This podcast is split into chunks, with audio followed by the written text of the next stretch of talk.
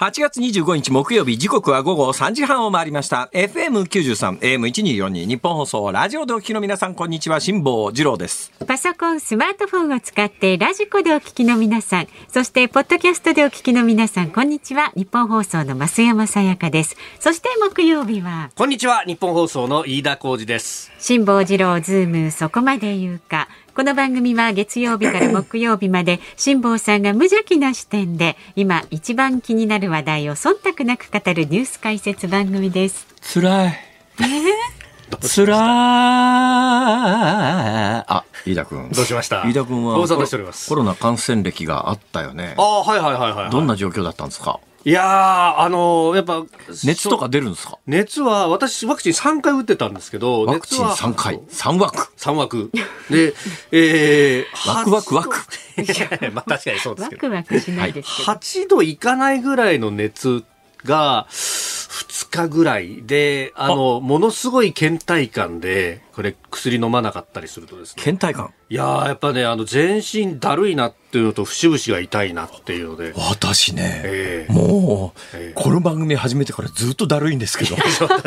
それはね別の理由だと思いますよ。そうですね。この番組始まってからも結構もう経つし、はいももしかして同時にやる気が全然出なかったりなんかしないか？やる気がね全く出なくて、ね、そうだろう。何にもする気が起き間ないんですよ。違いない。俺コロナだ。いやだからそれ完全にね言い訳に使ってるだけですからね絶対そうだ本当ねでもねもうあのこんなこんなマイクの前で一生懸命喋るみたいなことできないぐらいにうあーだりーっていう感じですからいや私も本来はできないんだけどもいやまたまた一応何を聞いてくださってる皆さんのためにえ やってたのにええ辛かったんですよ。だからこそ辛いことがあってですね今日私いつもはですね、はい。あの自宅からここまでだいたい4キロぐらい1時間ぐらいかけてですねポコポコ歩いてくるわけですよ、ええ今日も歩き始めたんだけれども、はい。今日やたらと荷物が重くてですねこの荷物持ってあと4キロ歩くのは辛いなと思ったんで、え珍しいことに飛ばすに乗ったんです。ちょうどいいタイミングで後ろから飛ばすが来たんで、ああ、乗っちゃう乗っちゃうと思って飛ばすに乗ったんですよ。で、飛ばすに乗って有楽町の、えー駅前で降りて歩き始めたら後ろから、辛坊さんって声かけられてですね。この間、あの、肩口でもしもしって声かけられて、ぎょっとして振り向いたら電話してるお姉さんがいて、はいはい帰ってぎょっとされてですね、お前。がもしもしって言うから、俺は振り向いただけなんだよ。っていう、なんかね、もう痴漢とか絶叫されそうな雰囲気でね、なんだこのおっさんと。いや、俺の肩口でもしもしってあんたね、言うからだろって。で、まあ今日はそうじゃなくて、はい。名前で呼ばれましたから、ああそうですね。間違いなく私が呼ばれてるということに、まあ、なりますよね。まあそうですね。もうでなんだろうと思ったら、おっさんなんですよ、おっさん。やで、おっさんがですね、すかおっつさんでかつかあ寄ってきてですねはいはいは、い。もしかして辛坊さんですよねって言うから、はあ、わかりますか？いや、なんすか？って言ったら、いやいや、あのね、本買ったんですよ。ああ、そうですか。喜んでサインを、えいや、その本は今日は持ってないんでさ、持ってないのかよと思って。そうそう持ち歩きはしない邪険に扱おうとしたらですね、その中扱っちゃダメでしょからいきなりあの、カバンの中から、はい。えーアルコールスプレーを取り出されてですね、ほうほうそのアルコールスプレーを手にシュポシュポしながら、ええ。何してんのかなと思ったらですね、はい。あの、サインをしてもらえない代わりに、え握手が欲しいと。おおなるほどなるほどところが私この番組でも再三申し上げてるようにですね、はい。あの若い時から生理的に握手がダメなんですよ。だからコロナ以前から、あ、え、あ、え、ちょっと待ってくださいよ。今更ですか、増山さん。いやいや私ダメなんです。握手とかキスとかできないんですよ。できないんでキす。スもダメだからもうそれはもうもう目の前で本田翼さんがどうしてもって言ってもですね、もうちょっとごめん、僕ちょっとキス無理なんですっていう 言っどういう妄想をしてるんですか 妄想言うな。それはもう、ええあの、秋吉久美子さんがおっしゃっても、無理なものは、できないものはできないんですよ。なるほど。だけど、ね、目の前で、はい。自分の手にアルコールスプレー吹きつけて、まあねそこまで言ってる、くださる方が、ん拍手してくださいって言われた時に、ものすごい切ない気持ちになってですね、はい。いや、ちょっと申し訳ないけど、私握手があって思いながらつくづく思いましたね。あ、俺は政治家にはなれないと。政治家っていう商売は、それこそ、電柱にだって頭を下げ、ね？そうですね。えーお掃除のモップにだって握手するという、ええそのぐらいの心がけがなかったら、できないですよね。うん。確かにそうですよね。いいのか、それで。え？やっぱりね、頭下げたりするときには、やっぱり気持ちを込めてしなきゃいけないのに、電柱やポストに頭下げてるような 人間が政治家になってていいのか、それ。まあ、そうまあですね。まあまあ、ものの例えっていうところで。あ、ものの例えです。大人ですね、飯田君。飯田君、なんか妙に大人ですね。妙にいや、それで、はいまあ、あの、お断りせざるを得なかったんですけども、あーなんかすごい、すごい切ない気持ちになってですね。いや別にね、おっさんがなんとなく汚いからしないわけじゃないですよと。ね、別に関係ないんですよ、僕は。だから、いい、もう本田翼でもキスできないんだと。ね、本田翼でもキスできないんだっていうのは、もうこれはしょうがないわけですよ。まあね、ね、私あのもう中学高校の時に強迫神経症がひどくてですね、はまあ私はそういう症状じゃなかったんですが、強迫神経症のひどい人の中にはですよ、いろんな症例があるんですね。私なんかはまあ典型的なパターンで、コンセントが抜けてないかしらとか、あの蛇口が閉まってないかしらとか、見りゃわかることがやたら気になってですよ。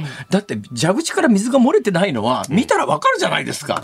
それ以上蛇口なんか閉める必要ないって論理的にはわかりますけど、でも閉めざるを得なくなるっていうのがこのいわゆる強迫神経症の症例なんですよ。で、私はそういう状況じゃなかったですけど、人によったらですね、はい。階段上がるときに一段一段をこう数えるんですね。で、どうしても、例えば偶数じゃないと、最後の一段登りきれないんですよ。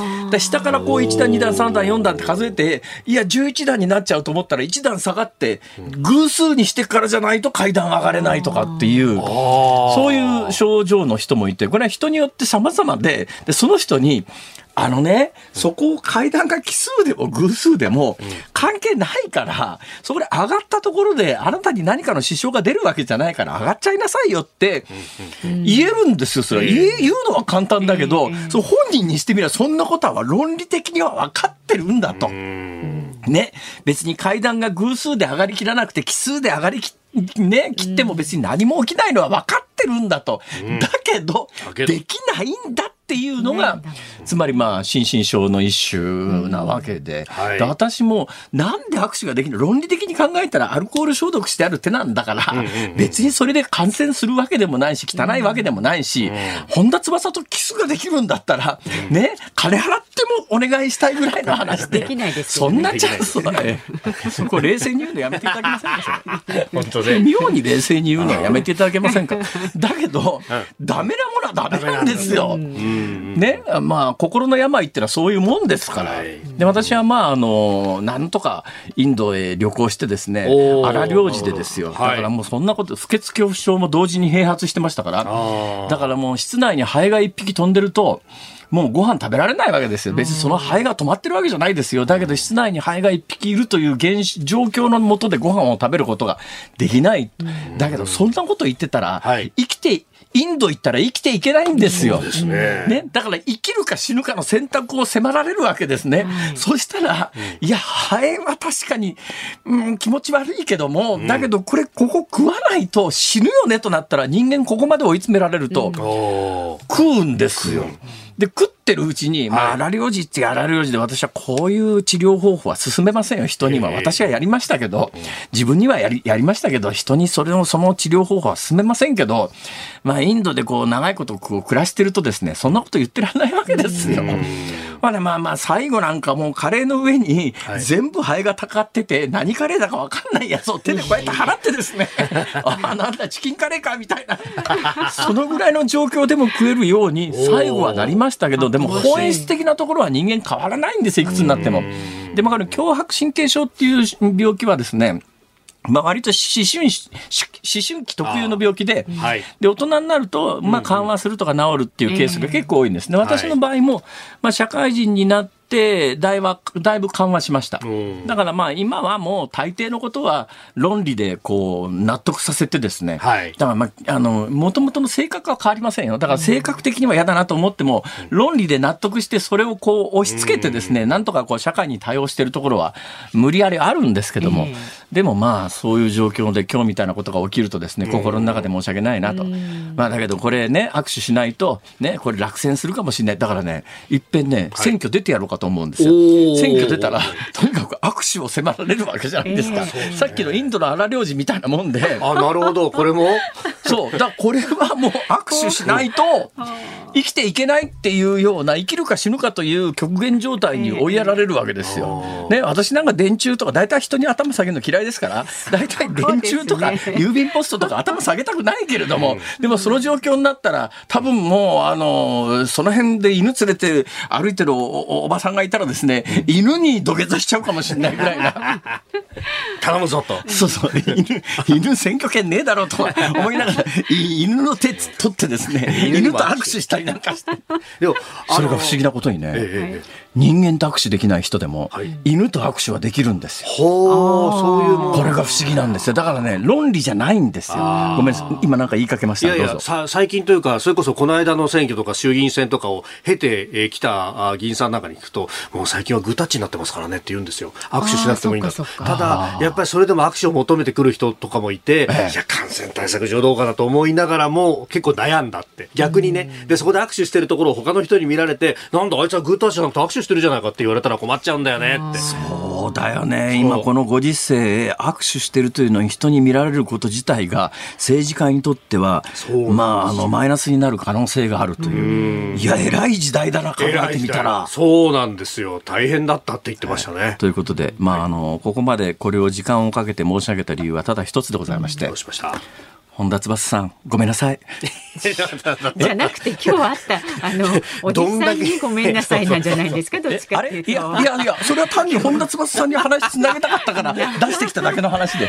そこは話の本質じゃないんですよ、それは。どんだけ調子乗ったおじさんなんですか？さ先行こう、先行こう。はい、じゃあ、株と為替お願いします。えー、東京株式市場日経平均株価反発であります。昨日と比べ165円54銭高い、28,479円。一銭で取引を終えました。まあ、昨日まで5営業日続落であったということで、まあ、割安感のある銘柄に買い注文が入ったようです。また、前日のアメリカの株式市場もちょっと上がってましたんで、それも好感されました。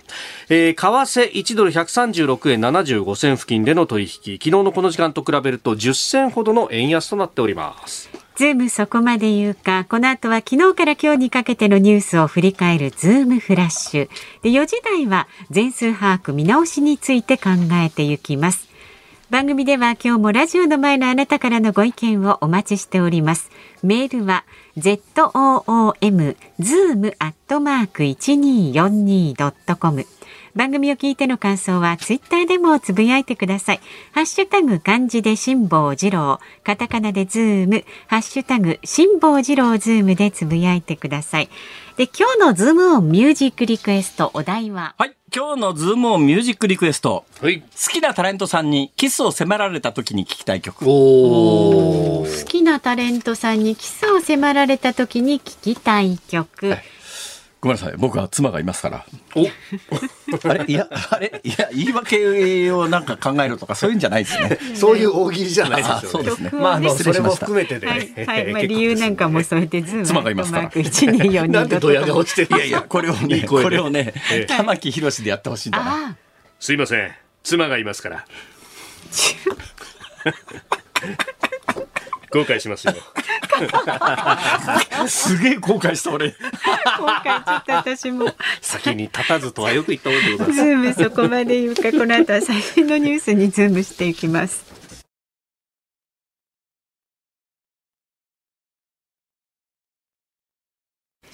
ニッポン放送ズームそこまで言うか。このコーナーでは辛坊さんが独自の視点でニュースを解説します。まずは昨日から今日にかけてのニュースを紹介するズームフラッシュです。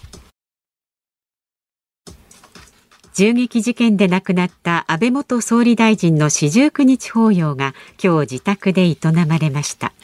また警察庁の中村格長官は今日の記者会見で辞職する意向を明らかにしました。安倍元総理が街頭演説中に銃撃されて死亡した事件では奈良県警の警備体制の甘さが指摘されており警察組織のトップとして事実上の隕石辞任となります。また奈良県警のトップ鬼塚智明本部長が辞職の意向を固めたことが分かりました。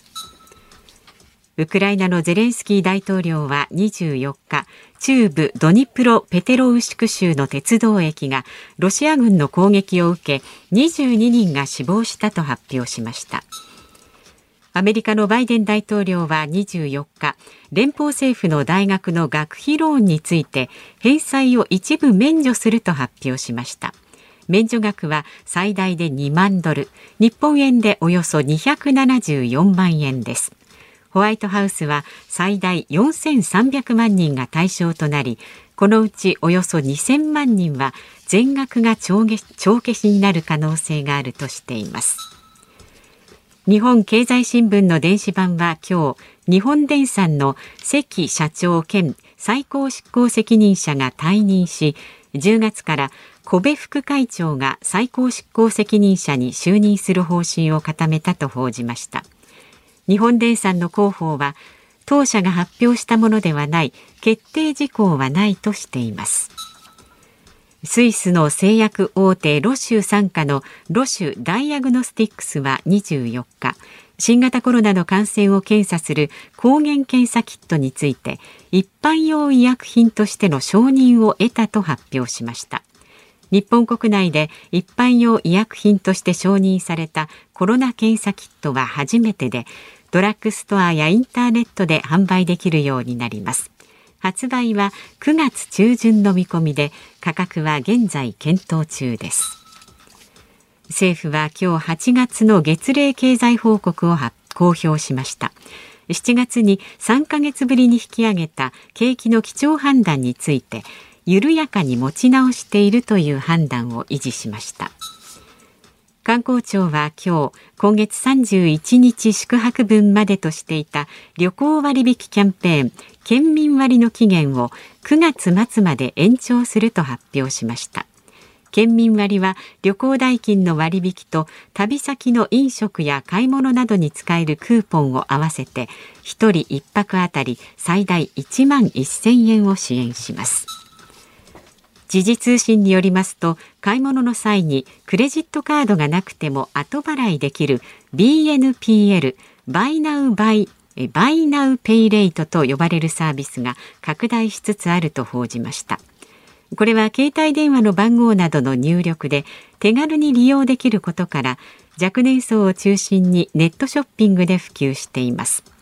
矢野経済研究所によりますと国内の BNPL の取扱高の規模は2020年度の8790億円から2025年度には2.2倍の1兆9000億円以上に拡大する見通しです。アメリカのアップル社は24日秋の新製品の発表イベントを日本時間9月8日の午前2時に開催すると発表しました。最新モデル iPhone14 シリーズと新しいスマートウォッチを発表するとみられています。はい、一番最後のニュースですね。iPhone の今最新バージョンは iPhone13 まで来てるんですけども、はい、これが14が今年発売になるというのは前々からも言われてましたけれども、発売の日程が決まりました。9月8日の午前2時。うん。はい、えー、いうことで、えー、どうなるか、あは、これもう iPhone 使ってて興味のある人以外は、うん、何なのそのニュースっていう、何なのそういう話なんでね、新しい電化製品の最新バージョンが出ますよっていうだけの話ですから、はい、何の興味もねえわっていう方が多分ね、日本の、えー、リスナーさんの3分の2ぐらいはいらっしゃると思いますけども、あと3分の2かどうか知りませんが、ちなみにここの今、スタジオの中にいる出演者3人で iPhone ユーザーは。うわうわ3人ともだ、はい、じゃあ100%じゃん まあといってもあのねえ？ー、と言っても、あれなんか今なんかあの、妙な目をしましたね。いや、そんなことないですよ。あの、会社から貸与されてるのが、ああ、飯田さんの場合はそういうことですか？はい。あええ。まあ、要するに拾ったようなもんです。それは違う、さすがに言うと。ほらほらほらほら。で、iPhone13 と私バージョンもいくつかもよくわかんないんですよ。ああ、そうですか。え、でも14楽しみですよ。iPhone14 ですか。iPhone14 がどうなるかというのが、前々からいろいろ噂されてましてね。え長年、あの、今 iPhone 長年この最5つか6つぐらいの機種で、新しい機種に変えてない人の中で、圧倒的に多いのがですね、いや、だってもう指紋認証なくなっちゃったからね、みたいなことを言う人が多いわけですよ。私も実はそういう思いで長年来たんですが、はい、えー、つい先だってこの番組で申し上げたように iPhone13 は値上げになると踏みましたから、うん、値上げの2週間前にアップルストア行って、うん、えー、買ったんですね。えー、で、買った後買ってですね、まあ指紋認証じゃないよと思って、指紋認証って何かっていうと、つまり使える人がもう限られてて、最初にあの、もともとアップルの iPhone は4桁だったんですが、それから6桁になって、要するにその暗証番号を入れないと、スマホ自体開かないと。だからまあ盗まれたり落としたりしても、そのコード番号がわからないと。で、3回入力失敗するともう 永遠に見られないんじゃないかぐらいな勢いになっちゃうっていうことで、ロックされちゃうんで、はい。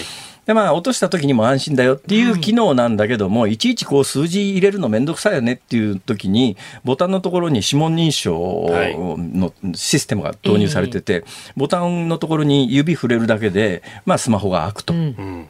だけど、これだとですね、寝てる人のよくあるんですが、寝てる恋人の指にこうスマホをピタッとくっつけてですね、見られちゃうみたいなことがあはいはいはいって、えーどうなのよと、いろいろあったんですが、その後、アップル iPhone はですね、顔認証といってはい、カメラで自分の顔を撮って、で、えー開くという。でそんなもん、顔だって、あの、化粧してる時としてない時とか、えーちょっと顔が腫れてる時、寝不足の時とか、いろいろ マスクしてた時に、特に最近この2年ぐらいはみんなマスクしてたら認証してくれないんじゃっていう、そういうので、二の足踏んで新機種に交換しない人多かったんですが、私 iPhone13 で初めて顔認証使って、びっくりしました。マスクしてようがどうしようがええ、完璧に認識しますね、あそうれ。だからマスク対応になってからかなり使いもっとびっくりしたのは、まあ、若干レンズの色が薄かったこともあるんですけど、サングラスしてマスクしてても認証した時には、どぎも抜かれましたね、これ。なんでわかるのこれっていう。本当ですね。はい。ええまあそんなこんなでね。だからまあ、あれをちょっと経験しちゃうと、アップルが指紋認証を戻すとは思えないですね。ええで、これがまあ一つのニュース。もう一つは値段がいくらになるかっていう、こっちですね。だから iPhone13 は途中でついこの間値段を2割近く機種によったら10%から20%の間で上げたんですよ。で、まあかなり値段が上がってるんだけど、それでも世界のあの値段に比べたら今円安なんで、えー例えばドル換算にした時の日本の販売価格って全世界の中でもやっぱり依然として一番低いグループに属するので、で iPhone14 が一体どのくらいの値付けをしてくるのかと。このあたりが、はい、9月8日午前2時に、はい。まあ多分これ、ほぼ同時に日本での発売の計画も出てくると思いますんでね。はいちょっと注目だと思います。って言ってるうちに、え？え？いや、今の、まずイントロダクションで例のごつかみだとく例ったのに。のようにオープニングが長かったっていう時間配分ですよね、これね。よし新機軸だ、今日は。お、新機軸だ。今日はね、4時台のズームオンで、あらかじめ決まってるやつが4時台、5時台ありますよね。はい。この延長線上で、一つずつ、ちゃんとニュースの解説をしていこおう。どうでしょうか？おうじゃあ、そうしましょうか。はい。ズームフラッシュでした。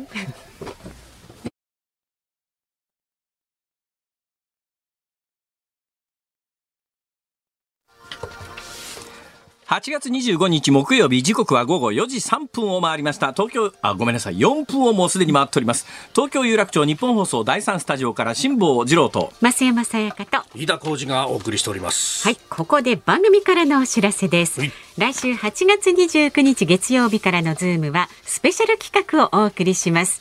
辛坊治郎ズームそこまで言うか特集ニュースサマーウォーズ。まず8月29日来週の月曜日は午後6時まで時間を延長してお送りいたします。ゲストは4時台に筑波大学名誉教授で筑波学院大学教授の中村逸郎さん。さらに5時台には弁護士の紀藤正樹さんお招きいたします。30日火曜日のゲストは政策アナリストの石川和夫さん。31日水曜日は経済アナリストの森永卓郎さん。9月1日木曜日は日本放送飯田浩二アナウンサーです 月火水と比べて木曜日が本当にいつも通りになってますけど。いやでも何ですか？これは今年は岸田総理玉木宏さんと数々の新作ものまねを発表してきましたが新作でもなきゃ発表でもないんですけどね。あの大谷翔平選手と同じ身長の日本放送関西支社の名物社員のモノマネを初披露するとかそんなのあるんですか？しないいやいやいや、これ、どううちは受けもうちは受けじゃないですか？そうですね。え？まだ、まだ局内の偉い人の方があれですけど。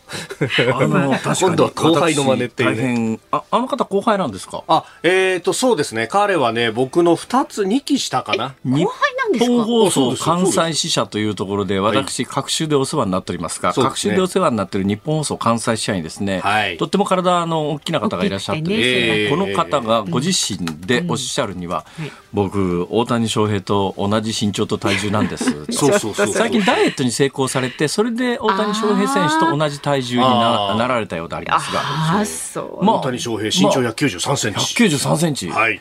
いやだ日本人で193センチの身長は相当でかいよ、これ。でかいし一緒でもね。え、で、あの方のモノマネができるんですか？ちょっと試しにやってみてくれくれます？お疲れ様です、辛坊さん。そんなだっけ？え、そんなですか？こんな感じですよ。ただね、誰もわからないっていうね、この、そうですね放送でこれをやって、あの、誰が得すんだっていう。各週で接点のある私ですらわからないのに。いや、あのねこの番組の本当油断ならないところは、ただの雑談がこうやって原稿化されるっていうね。そうですよ。それ油断ならない。あなんか今隙を見せちゃダメですよ。メはい。ですか？えー、お疲れ様です。オンエアでいじっていただいてありがとうございます。ただ厳密には身長190センチ、体重100、体重105キロで、大谷より若干縦に短く横に広いです。また豆だな。まあそうだと思いましたよ。若干ね。あそうですか。あでもね、あの方をね、関西支社の方を見るたんびにですね、はいああ、大谷選手ってこんななんだ。こいやそういやいやのサイズなんだ。そう。いや、で、また大きな体を小さく折りたたむようにしてね。あいや、でもね、関西支社の方もそうですし、大谷翔平選手もそうですが、はいやっぱりね、あんだけでかくて、顔がすごい童顔なんですよ。あのアンバランスっていうのが多分ね、アメリカ人にも受けてんだろうなと思いますけどね。まあもちろん受けてるのはホームランだったり、ピッチングだったりしますけどね。えーそうですね。見かけだけだったらそうですね。関西支社の方でもいいですけど、ちょっと試しに野球やってみたらどうですかね？彼は剣道はやってたけど野球はやってないってね。剣道やってたんだ。剣道やってただったら頑張れば球だって投げられるんじゃないかい。や、なんかね、球技はあんまりっていうふうにそういえば言ってたような気もしますね。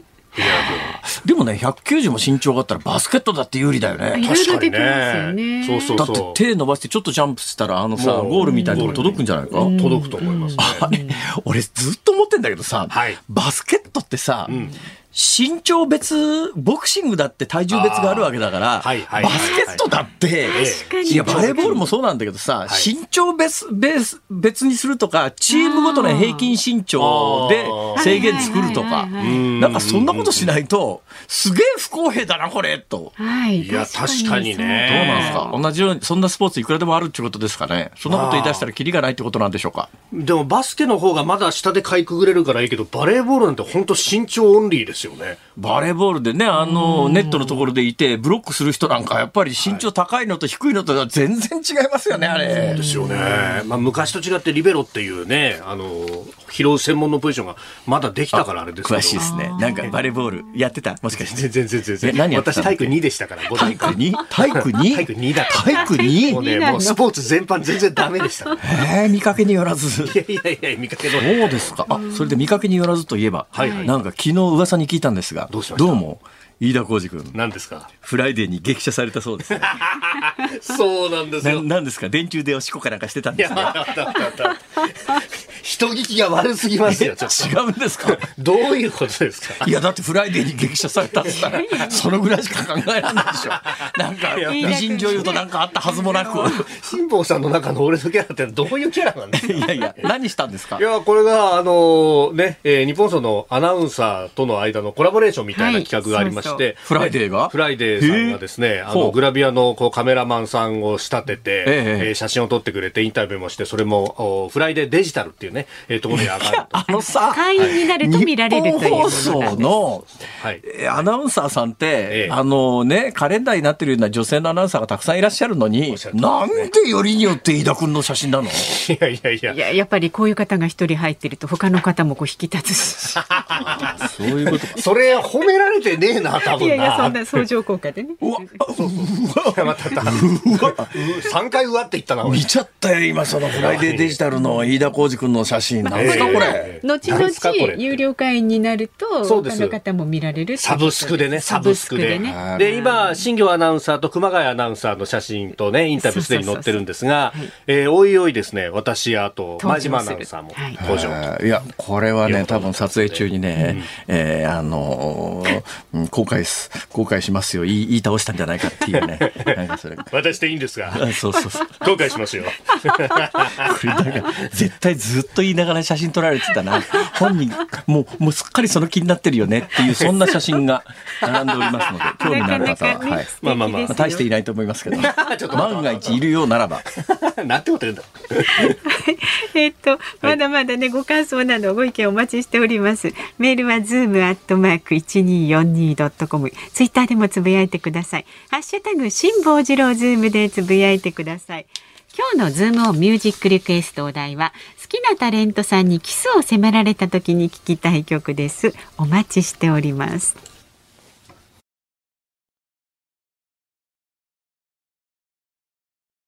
辛坊さんが独自の視点でニュースを解説するズームオン。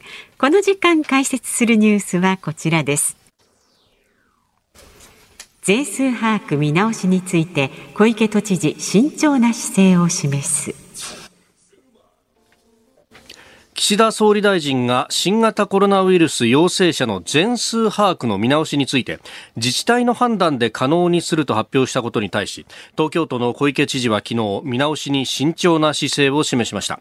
また根本問題は電子カルテと陽性者情報を管理するハーシスが連動していない点だと、えー陽性者の管理のデジタル化の問題点を指摘しました。東京都は今日モニタリング会議で専門家と議論するということです。はい。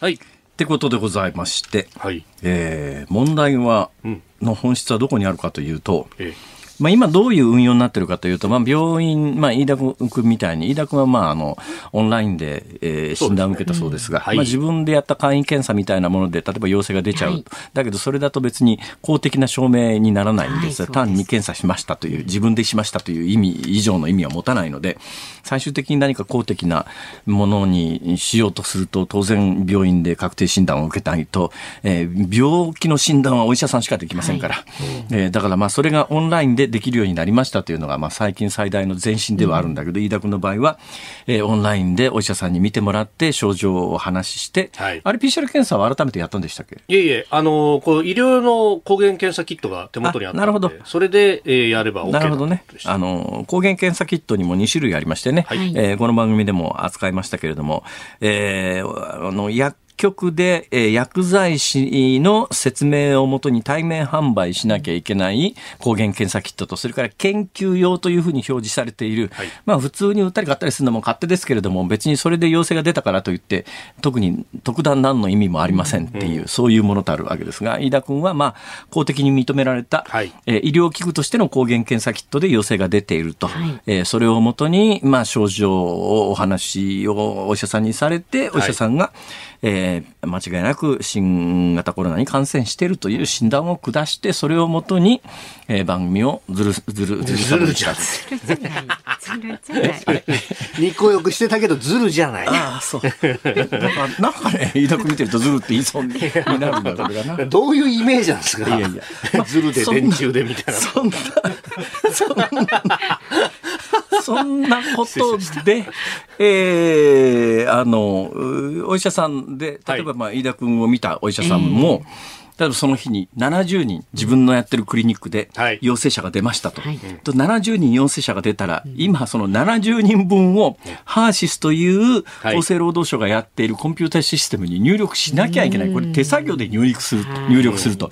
一番最初の段階で、えーえー入力項目っていうやつは、一人に対して100項目ぐらい例えば、あの、ワクチンの、えー、検査歴じゃなくてワクチンの接種歴がどうであるとか、はい、濃厚接触者がどのくらいいるであるとか、うん、まあもう当然名前であるとか性別であるとか感染状況であるとかも含めて100項目ぐらいで、うん、それちょっとそれ70人分だと 100×70 で7000項目も入力しなきゃいけない。やってられるかよ、こんなもんっていうことになって、だんだん入力項目は少なくなってきたんだけど、それでもやっぱり、えー、夜になると、そのクリニックでは、えー、看護師さんや職員が総がかりで、はい、その日そのクリニックに出た陽性者分のハーシス全部入力しなきゃいけないとか、あくる日の朝入れなきゃいけない。そうすると、まあ、ハーシスだって、えー、最初の頃は、あの、性能が悪くてですね、キャパが決まってたんで、もうアクセスすらできないと。で、その待ってるだけで一体どんだけ時間かかるんだと。いるのかこれ無駄じゃねえのかみたいな話になって、えー、直近で言うと、もうこれ無理だわっていう。で、これね、問題はだよ。はい、政府が舵を切った最大の理由が、現場からもう無理だって言われたから、じゃあ緩和しましょうかっていう方向性。それもまあ岸田政権腰が引けてるのは、政府としてこうしましょうじゃないんで、はい、それぞれの自治体で決めてくださいねって、こんな言い逃れがあるかよと。全国一律にやらなきゃいけないことなら全国一律にこうするって政府が言えよところが言った時にいろんな人の反発が政府の方に来ますから、はい、政府はいや今の方針は基本変えませんよ。だけど自治体の判断で緩和することはできますからって言って緩和した時クレームがいくのはその自治体ですからね。これあまりにもやり口として卑怯じゃねえかと全国の首長さんからクレームが来るのは分かるよなっていうことなんだけども、はい、さっきの本質の話に戻すとうん、このやり方が本当に必要ならば、現場がどれだけ悲鳴を上げようが、はい、やらなきゃいけないものはやらなきゃいけないんだよ。で現場がもう手一杯で無理ですからできませんって言ってやめるっていうことは、えそれだけのもんだったの？っていう話で。で、もともとこれハーシスに入れるのはどういう意味かというと、まあ、イメージしてたのはおそらくね、まあもちろんあの、今の新型コロナって新型インフルエンザ等対策措置法で基づいて、はい、あの時どういうことが起きたかというと、あの2009年かななんかあの新型インフルエンザの騒動になった時、その後にこの法律ができたんだけど、はい次に新型インフルエンザが全人類を襲った時に、昔の1918年ぐらいのスペイン風邪みたいに、もう全世界でバタバタ人が死んでいくような恐ろしい。で、2010年代にアメリカのハリウッドとか、えー、で、ドラマであるとか映画であるとかアウトブレイクだとかザ・ラストシップだとかもう感染症でバタバタ人が死んでいくっていう恐ろしいドラマや映画がいっぱいできてでああいうことになった時にとにかく感染を防止するために誰が感染しているのかと。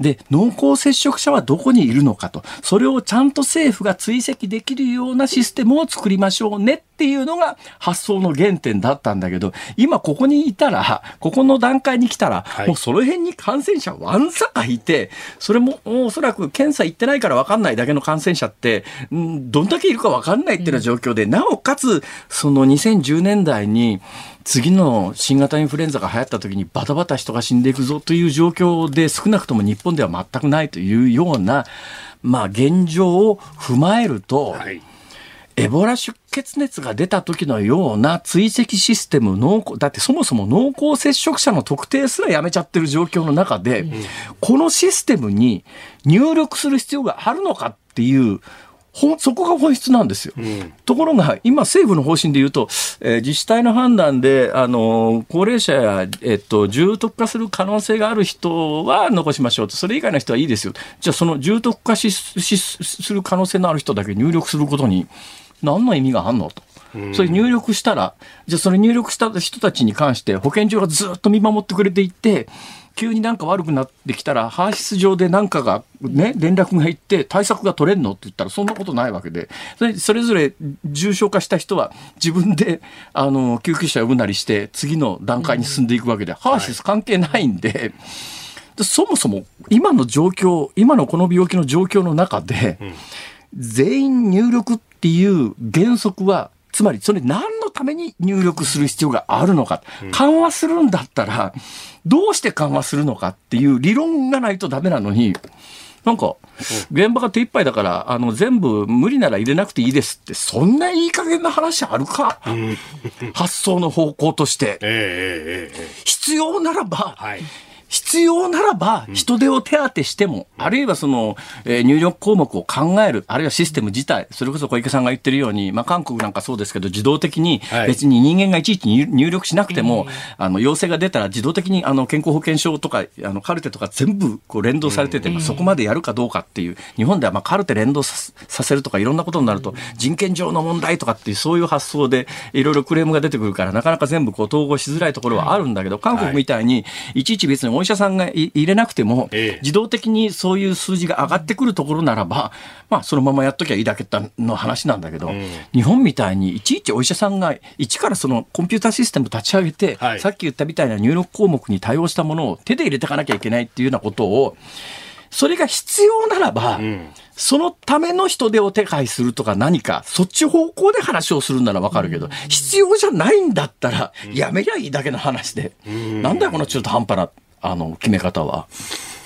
で、結局ね、あの、自治体丸投げなんですけど、だから、あの、で、ハーシスの、まあ、だから利点で言うと、今、辛坊さんおっしゃられたように、あの、リスクがあんまり、リスク因子があんまりない人であっても、稀に重症化した時、そういう時にも、こう、行政がきちっと手当てができる、あるいは、えー、ここに連絡してくださいねっていうのが分かってるっていうのが、一つメリットの部分ではあろうと思うんですけど、だそこを切っちゃうところのリスクをどう考えるか。だからそれを多分、各自治治体別途作んなきゃならないんですよね。あの、東京都の場合は、それこそ、あの、宅、宅配で、えー、物資を運ぶだとかも含めて、仕組みが出来上がってるので、多分移行することは可能だと思うんですけど、まあ、それをぬるっとやられても困るよっていうのは、各自治体が思うところだし、ここに予算割けないよっていう自治体だって当然あるわけですからね。うんだから、今までの全数把握が何のために行われていて、はいうん、えー、そこの部分で必要性があるのはこういうところだから、ここの部分に関しては残しますとかっていう方向性ならわかるんだけど、うんいや、現場が大変だから、じゃあやめますじゃさ、ええ、ちょ、いろんなことじゃねえか、それっていう、そういう話になっちゃうよね。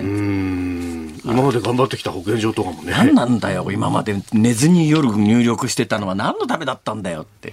多分そういうこと。テレビ局が、はい、今日は何人ですっていうためだけの 数字やシステムか、それって。そんなことに意味があるのかっていう。うこれがなくなると、でもテレビ局もあの、今日何万人とか言えなくなっちゃうから。ええこれただね、あのー、全数把握そのものは搬出管理はやめるんですけど、何人出たっていうのは一応毎日報告はしなきゃならないっていうところは残って人数入れるだけならな、今日うちのクリニックで70人ですっていうんだったら70人って入れりゃいいだけで。で、その集計は多分毎日まあ、今もこれから先も出るんだろうなという感じですね。はい、さて、えー、3時台にですね、えー、喋り残したことをこっちで喋りますと予告してますから、じゃあ、ズームフラッシュの方、ね、はい、ズームフラッシュで。はいえー、そうですね、うん、えー、っと2番目のニュース項目にアメリカのバイデン大統領、えー、学費っていうかあの大学学費ローンの返済を一部免除すると発表しました、はい、免除額は最大で2万ドル、うん。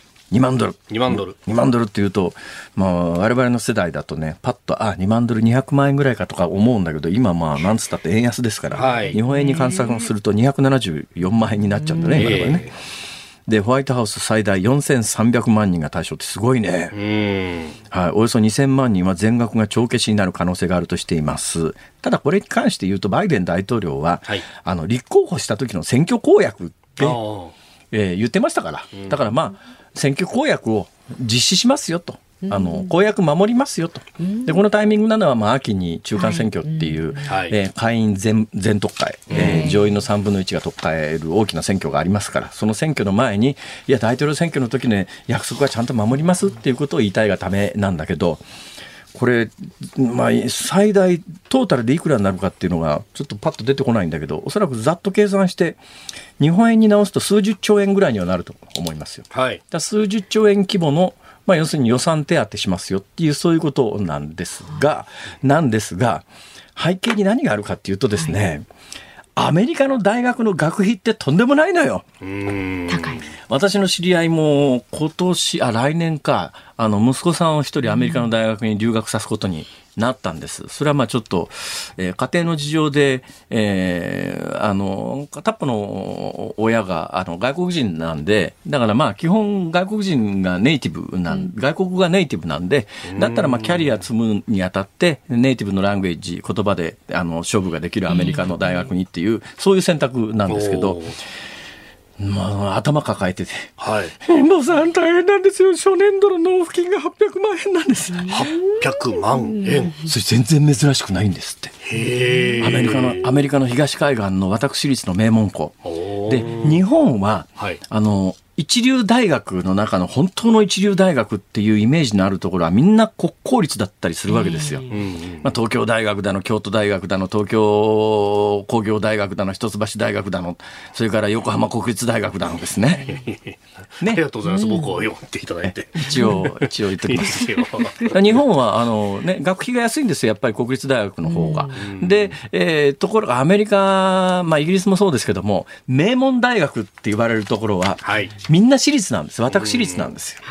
アメリカの東海岸で公立でいいところも最近はそこそこありますけれども、でもやっぱり名前の通った伝統的な名門校って全部私立で、そういうところはね、年間の学費が。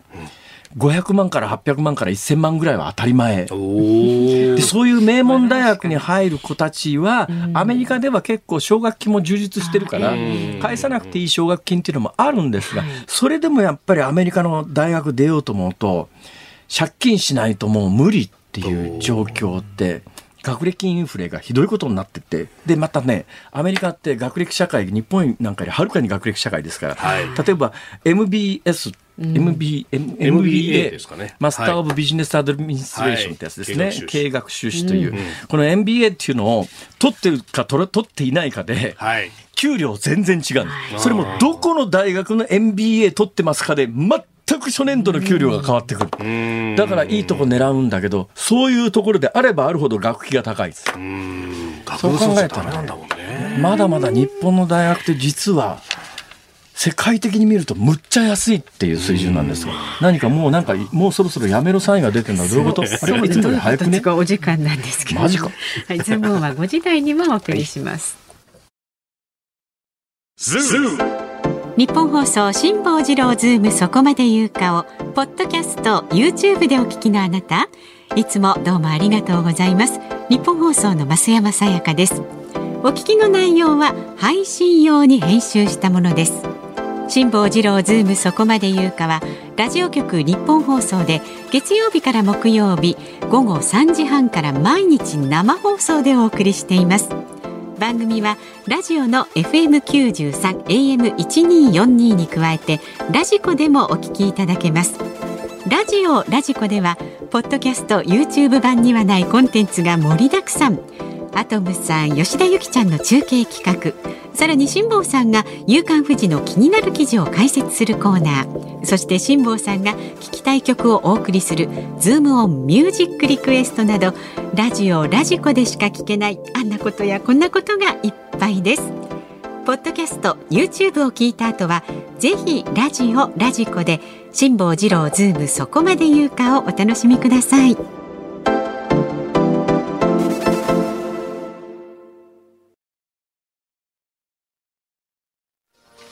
8月25日木曜日時刻は午後5時を回りました。辛坊治郎です。ニッポン放送の増山さやかです。ニッポン放送の飯田浩司です。さあズームオンミュージックリクエストご紹介する時間です。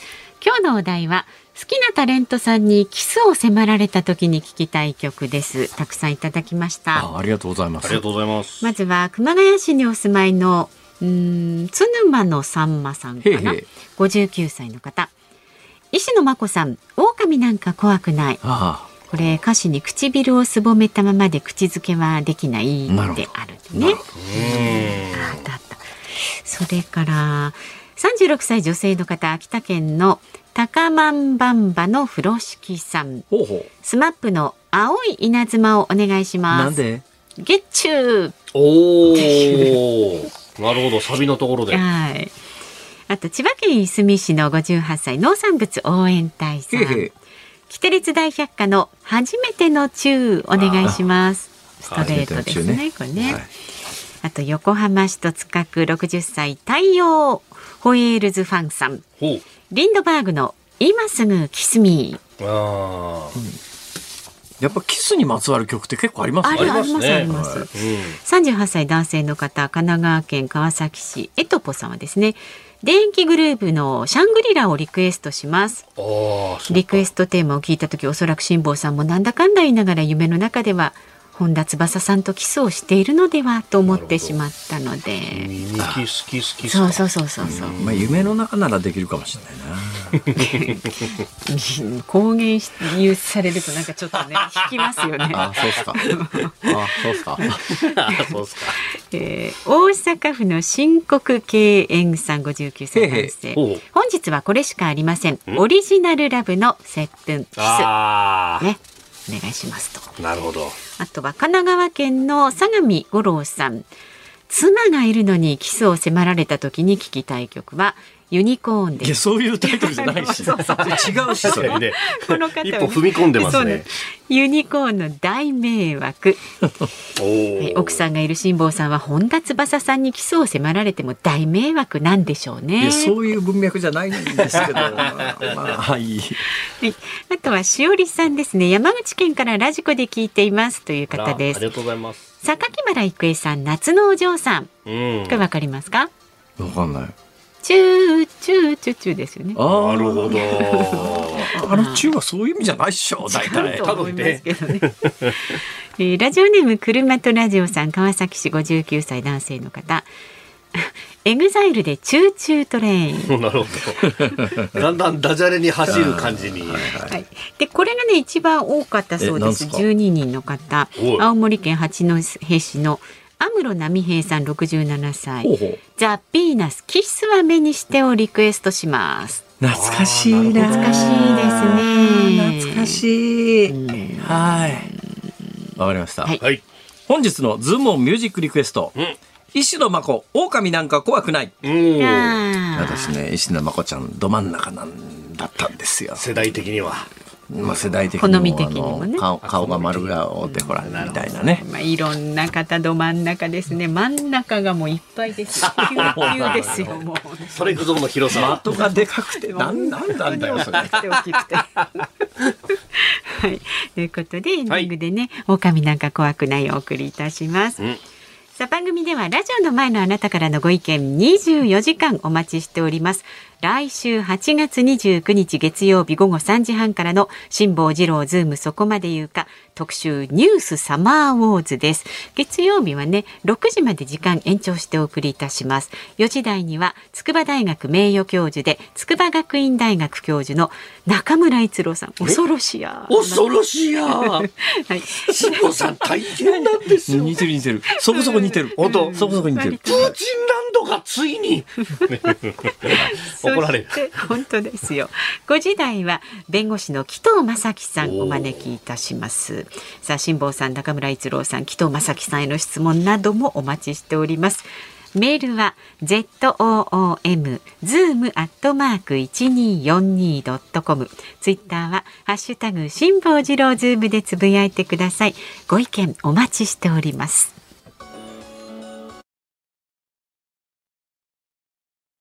辛坊さんが独自の視点でニュースを解説するズームオン。今日最後に特集するニュースはこちらです。安倍元総理銃撃事件を受けて中村警察庁長官が辞職の意向を示す。警察庁の中村至長官は今日の記者会見で辞辞職する意向を明らかにしましたまた警察庁は安倍元総理大臣が奈良市で街頭演説中に銃撃され、えー暗殺された事件をめぐって国内の警護体制を抜本的に見直す報告書をまとめ国家公安委員会で了承されました。報告書では国内の警護体制の根幹となる警護要則を57年ぶりに見直しこれまで都道府県警任せだった要人の警護を警察庁主導にすることなどが盛り込まれています。また奈良県警トップの鬼塚智明本部長もお辞職を表明と30日付で辞任というようなことも入ってきております。えー警察庁の中村至長官59歳かな、はい。えーで奈良県警のトップの鬼塚智明本部長が50歳ですかね、うん。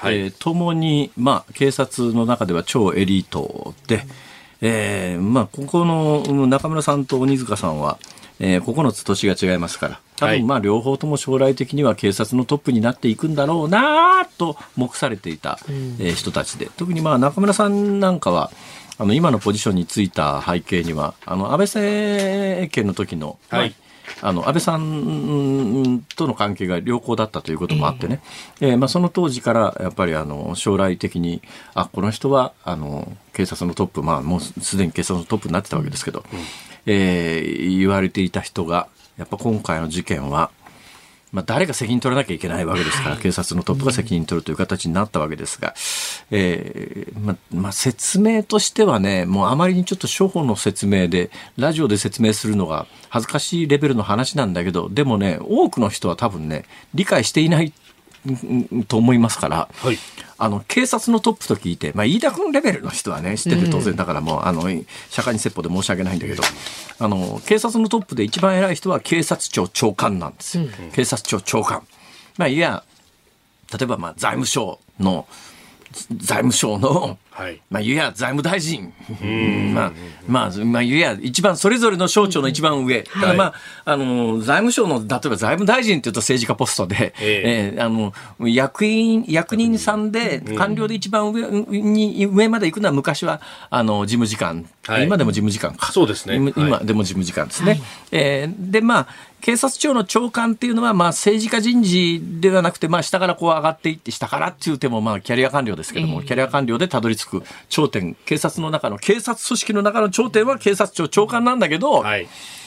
え警視総監じゃないのって思ってる人も、そこそこいるかもしんないなと。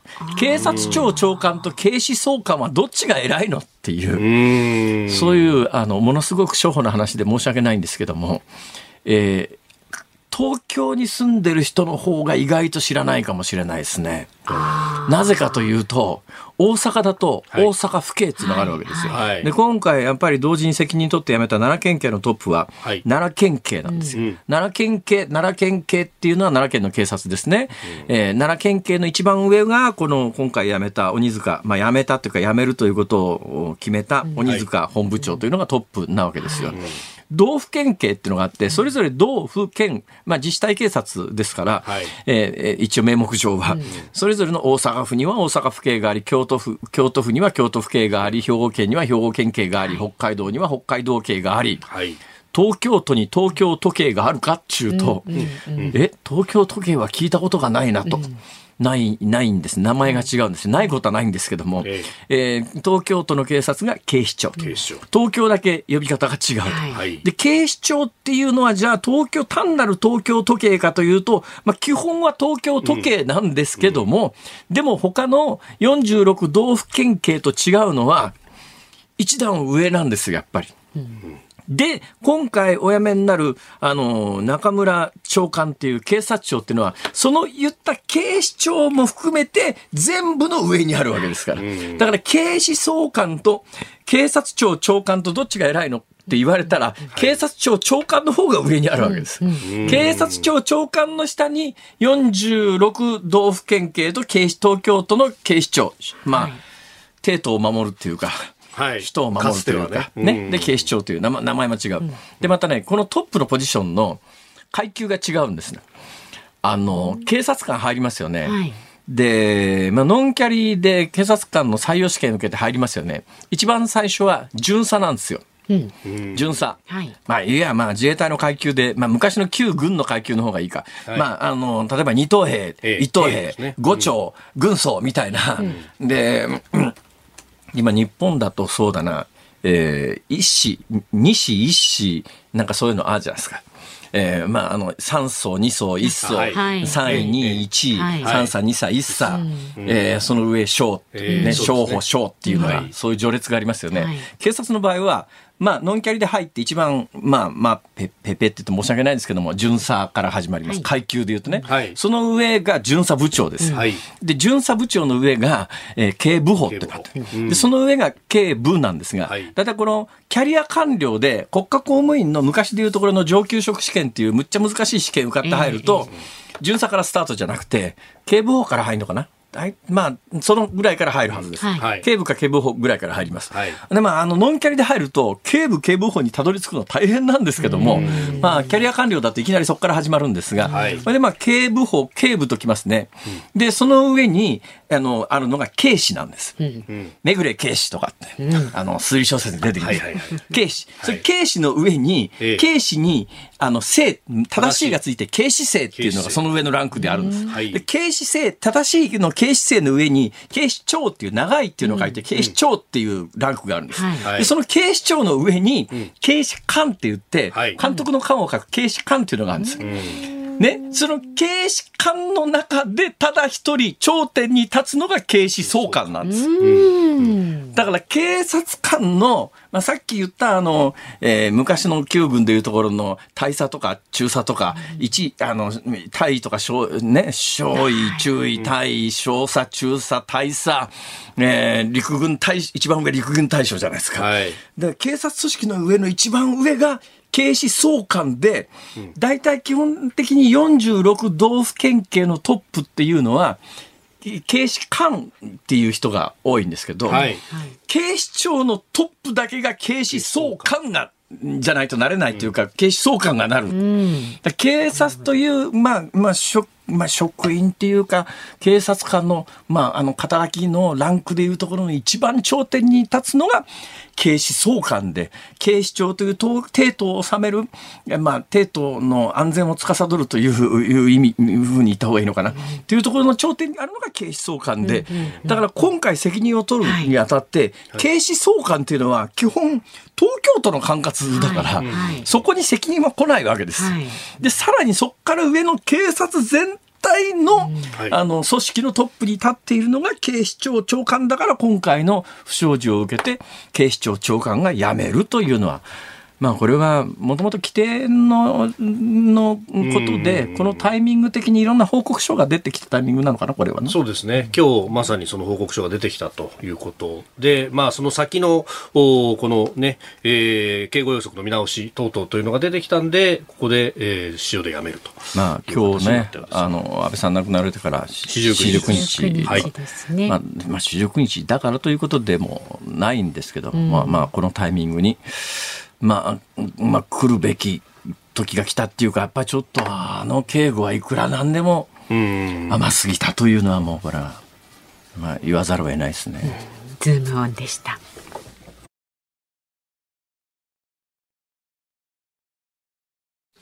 ズームオンミュージックリクエストをお送りしているのは、熊谷市にお住まいの、メヌマのさんまさんからのリクエスト、石野真子、狼なんか怖くない。1978年の歌なのに、うん。なぜかスタジオで、えー大盛り上がりというか、ほぼほぼ大阪十三のカラオケスナックとになっておりましてですね。大阪でも重曹ってのははい。いや、東京錦糸町って言おうと思ったんですけど、ちょっとやっぱ錦糸町の方にもう申し訳ないなと思ってですね、大阪重曹なら誰も聞いてねえだろうと。そんなことないですよ。そんなこといろいろ細かいこと考えてんですよ、私も。いやーうちのママもよく歌えるからね。これはさすがだ11ね。番でね。いやいや、でもこの曲って、今歌詞カードが手元にあるんですが、はい作曲吉田拓郎さんで作詞があ悪友さんねえ本当だ。へえ。名すご曲。いですよね。ジャケット写真は篠山紀信氏撮影だったという。わいやあ。私ね、石野真子さんは顔がすはっきりピははっきりくっきりすっきり思い浮かぶんですが、はい。これ曲聴きながら、はい私ね、これ曲の声だけ聞いてたら石野真子さんだと絶対わかんないね。あれ。石野真子さんの声ってこんな声だったんだっていうか、あんまり声の印象が薄ないっていうか薄いっていうかそうですか。そんなことないですか？昔はこんな感じでしたあよ。ーまあ、例えば山口百恵さんの声とかですね。えーそれから歌姫、ほら、あの誰の？歌姫といえば決まってるじゃないですか。私がニューヨークで一つ屋根の下に暮らしていた中森明菜さんですよ。みたいな声だと聞いた瞬間に分かりますよね。はいうんまあいいです。まあ、いいです お聞きの日本放送この後はショーアップナイターです。東京ドームから巨人対中日戦解説宮本和智さん実況日本放送荒井川裕二アナウンサーです。で明日は？はい、えー、朝6時から飯田浩二の OK 工事アップコメンテーターは外交評論家内閣官房参与三宅邦彦さん。まあ外交安全保障のねこの改造内閣のポイントそれから中国共産党の行方さらにはあのサッカー日本代表の森保一監督のインタビュー第2弾というところで、まあ、現役時代の話とか、あとはね、ドーハの悲劇経験者ですから、まあ、この先のね、ドーハでやるんですよ、2試合11月にってところもね、えー、いろいろ聞いてますんで、ぜひ。まあね、確かに。さっきあの、中森明菜さんと一つ屋根の下で暮らしていたと申し上げたときに、さらっと流されてしまいましたけど、あの、たまさか、同じ巨大ビルのマンションの、えーえー、マンションでお会いしたことは一度もないという。一緒に住んでいたとは思いませんよ。はい、さあ、来週月曜日のズームそこまで言うかですね、特集ニュースサマーウォーズ6時まで時間延長してお送りいたします。中村逸郎さんと紀藤正樹さんご出演です。中村さん。恐ろしや！辛坊治郎そこまで言うか。ここまでの相手は辛坊治郎とすいません飯田浩二でした。来週もあるよ